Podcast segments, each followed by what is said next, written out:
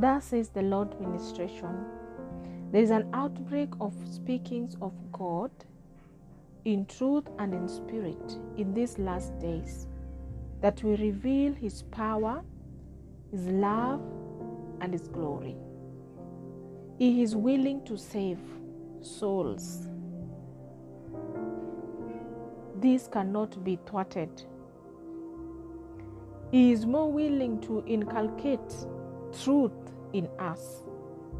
For some time, people have believed false prophets, false teachings, false pastors, false evangelists, false apostles, and heresies.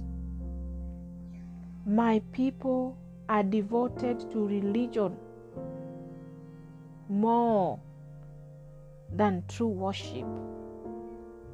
But I am coming to change everything, that says the Lord. I lay before you life and death, so that you may choose for yourself the way you want to go. Choose the way of wisdom, and you will live. Do not continue walking in darkness, in confusion, in error, in deception. Yet the truth has come at your doorstep.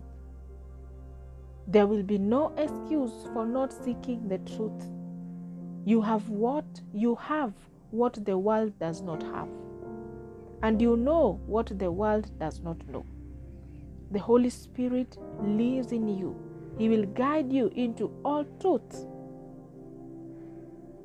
if you yield to the Holy Spirit. So do not say, I do not have a helper. I do not have a teacher. The helper lives in you. Open your heart, invite him to come in, and yield to his leadership. Hallelujah. Glory be to God. The truth has come. The truth that you are seeking all this time, beloved one, it has come. Let it be your prayer. Pray that, Father, help us to live for you. Help us to love you with all our heart, with all our mind, with all our soul, with all our strength. Help us to serve you with every being in us. Lord, align us to your will, to your purposes. Align us to your calendar. Let us be aligned. Synchronize us, our spirit, with the Holy Spirit. Let there be koinonia.